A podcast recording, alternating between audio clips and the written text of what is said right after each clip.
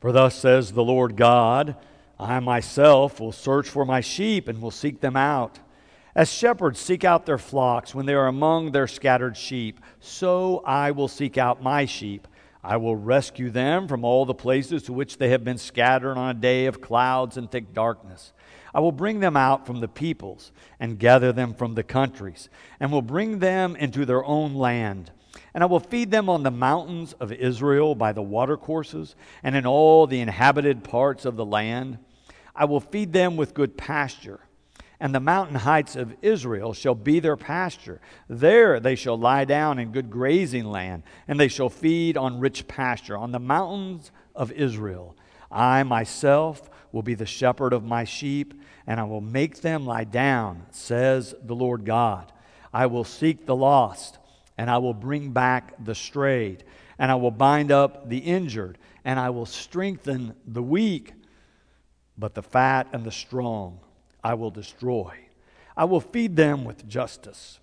Therefore, thus says the Lord God to them I myself will judge between the fat sheep and the lean sheep, because you pushed with flank and shoulder, and butted at all the weak animals with your horns until you scattered them far and wide. I will save my flock, and they shall no longer be ravaged, and I will judge between sheep and sheep. I will set up over them one shepherd, my servant David, and he shall feed them. He shall feed them and be their shepherd. And I, the Lord, will be their God, and my servant David shall be prince among them. I, the Lord, have spoken. This is the word of God for the people of God. Thanks be to God.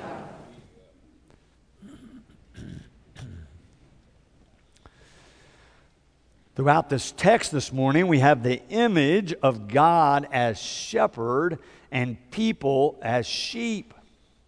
We have this ancient writing from Ezekiel. Our best scholars tell us that he was a prophet and maybe a priest of the sixth century before the Common Era or before Christ.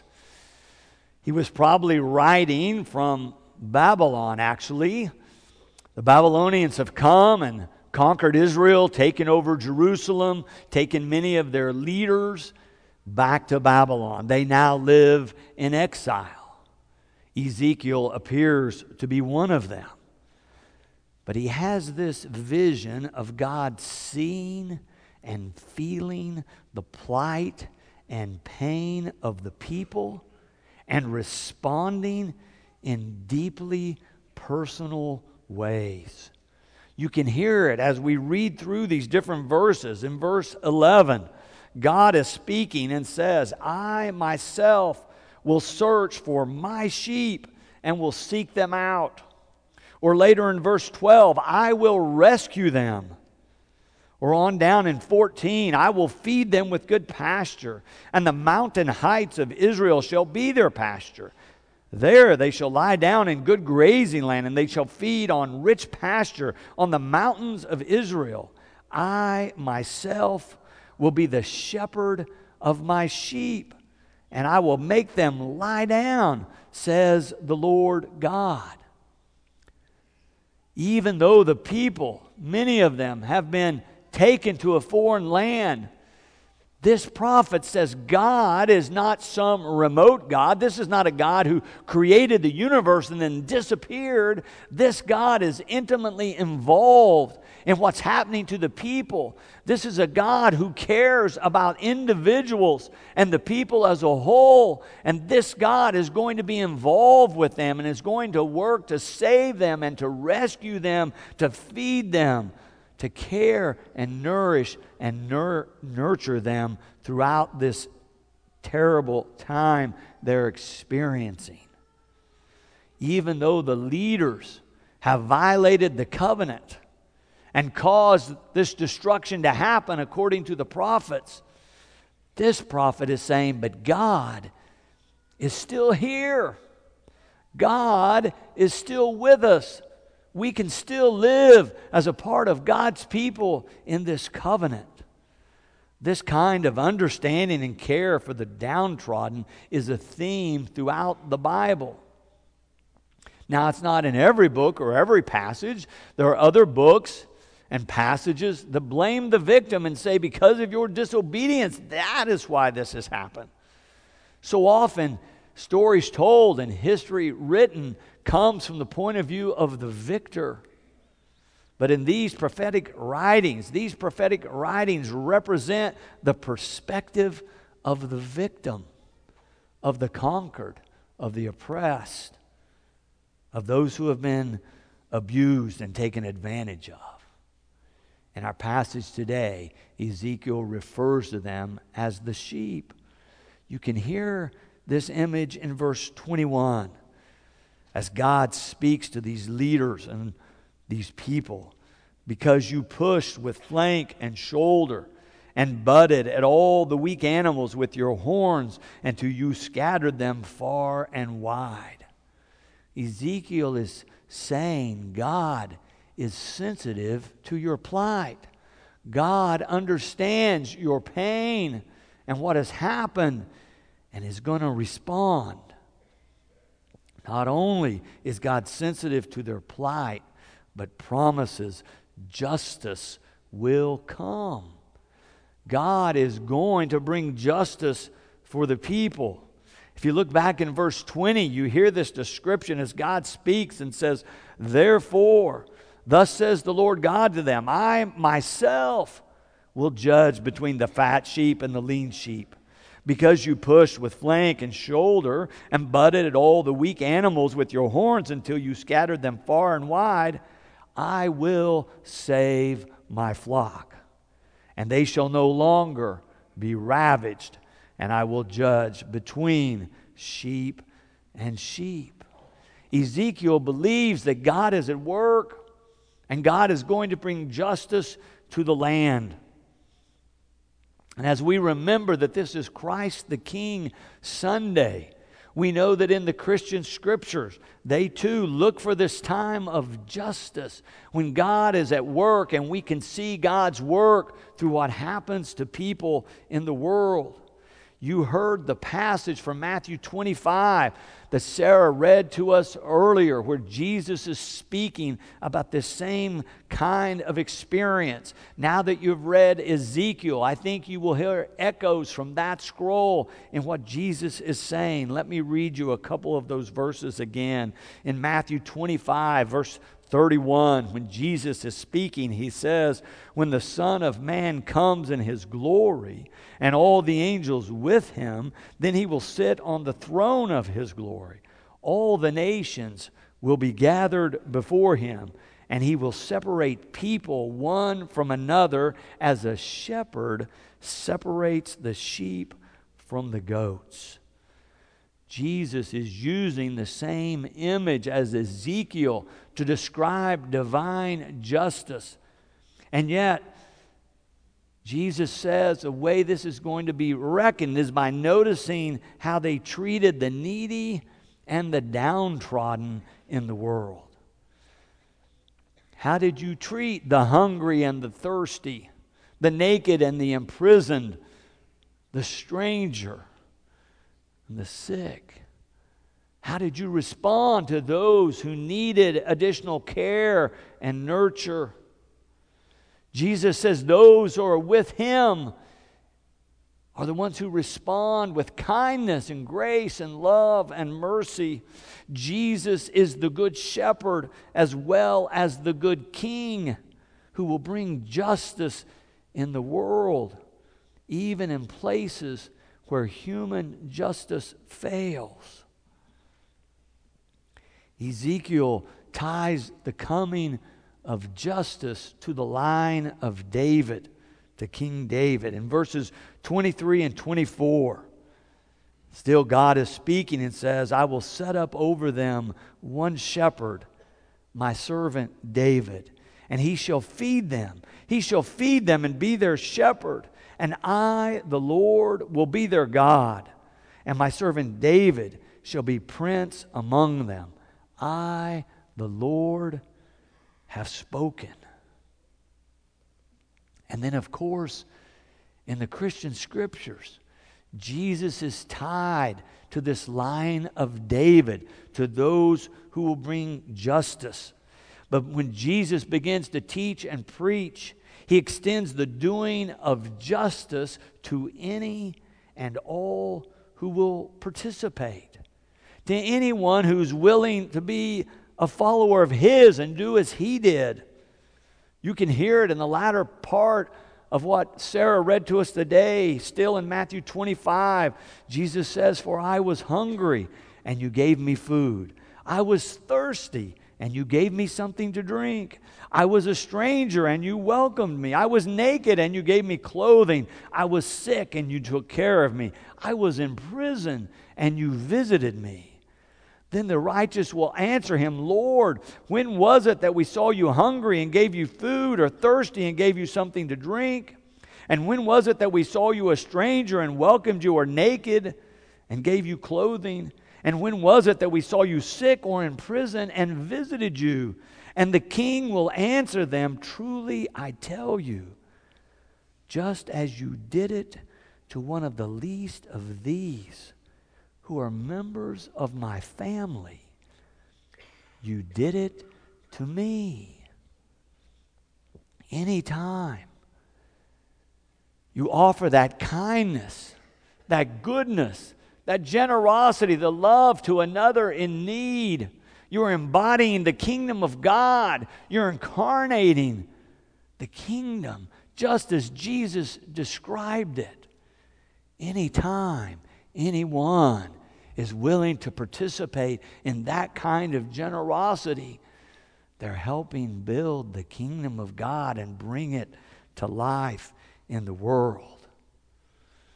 Ezekiel proclaims good news. Ezekiel proclaims God is going to bring justice.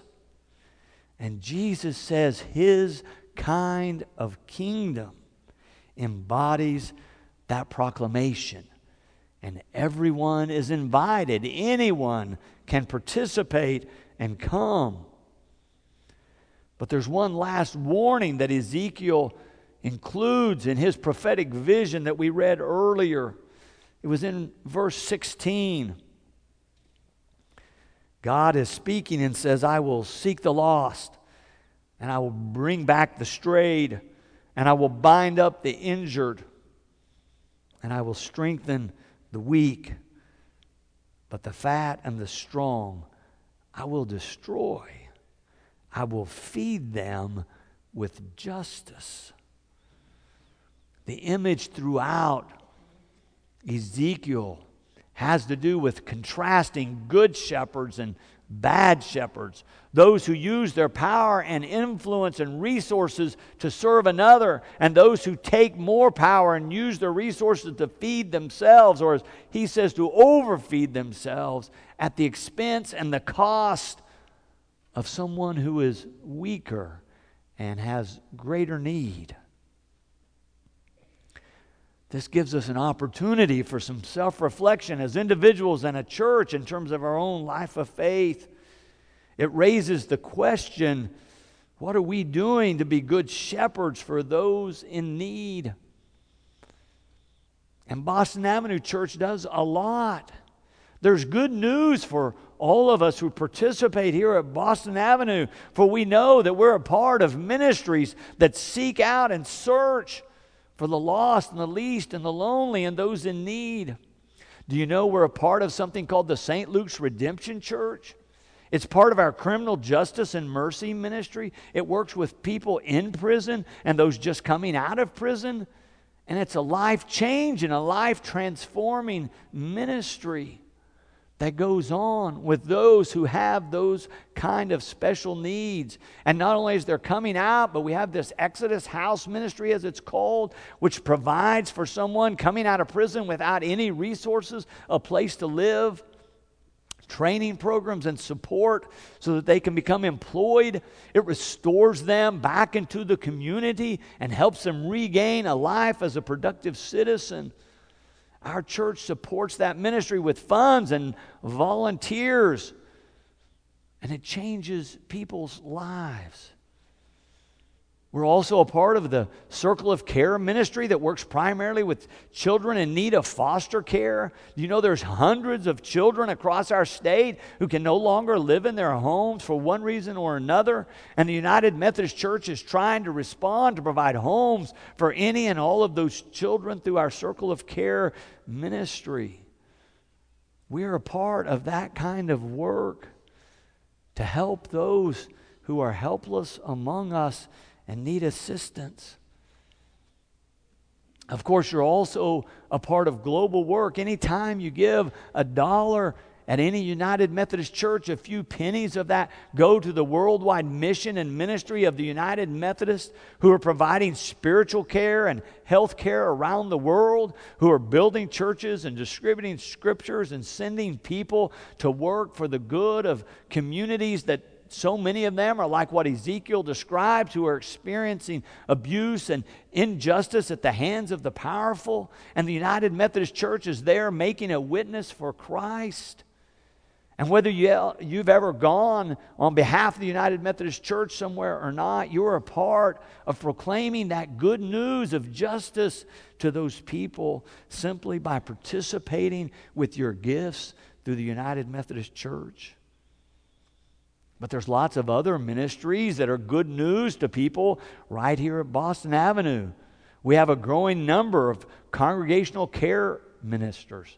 That's a ministry led by the Reverend Amy Venable and Melanie Linsky, her assistants. They're training people to walk alongside people in crisis. So they're seeking out those who are ill, those who have loved ones they're caring for those who are for one reason or another in a particularly difficult situation, and they walk along beside them, fulfilling this vision that Jesus proclaims in Matthew that Ezekiel saw hundreds of years before that shows people that God is alive and at work in their lives, that they're not forgotten, that somebody remembers them, that somebody cares about them. And the people who are coming are coming in the name of Christ to offer that love and the care and support. They visit in hospitals, they visit in homes, they visit at senior retirement communities. They write the cards, they make the phone calls week after week so that people have that kind of spiritual support in those difficult days. And of course, our adult Sunday school classes do that within their own groups. So many of you have been those people caring for someone else who was, who was struggling, and you made the phone call or sent the card or went by to visit or took the casserole to say, God loves you. We remember you. You are a part of our family as you're a part of this family of faith. Or you could think of the volunteers and mission that we send out, a whole different kind of ministry where people go out to serve those in need.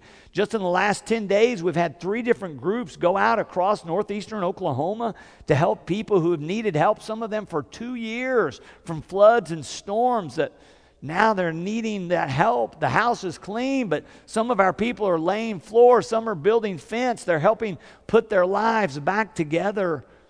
They've waited so long, some of them all but losing hope. And then some of us willing to go and serve in such tangible ways, representing Christ, proclaiming that God is alive and is a God of love and kindness and mercy and fresh starts. All ages helped right after the hurricane swept across Texas to gather cleaning supplies, and we sent scads of flood buckets to say to people there, We are with you. Here are some supplies to start the cleanup. And in the new year, we'll be sending at least two teams of people going to South Texas to make a difference, to help those people recover some semblance of the life they had before everything was washed away. So many ways we can be those people as Christ followers proclaiming Christ as King. I think of our compassion dinner and worship that we offer on Thursday night for people, individuals, and families struggling with mental illness. We were told by so many working in this community that most churches, when they come, they're asked not to come in or not to come back. We provide this experience so that they have a faith community where they can worship together, where they can share their prayer concerns and have somebody pray with them, where they can participate in hearing the good news and receiving the elements of communion. It's a powerful experience when you've been a person who's been told one time after another, You're not welcome here. We don't want you here. To have a community of people to say, Come in, eat with us, pray with us, commune with us. You're a part of God's family. And so many, again, of you volunteer to make that possible so that we can extend this grace of God to any and all who might come. We have a whole group of visiting scouts and their families today. That's another ministry of our church. Our Boy Scout troop reaches out to so many young people and their families and gives them this experience through scouting to grow up, to develop character and stature and maturity to become people who want to serve and do good in the world.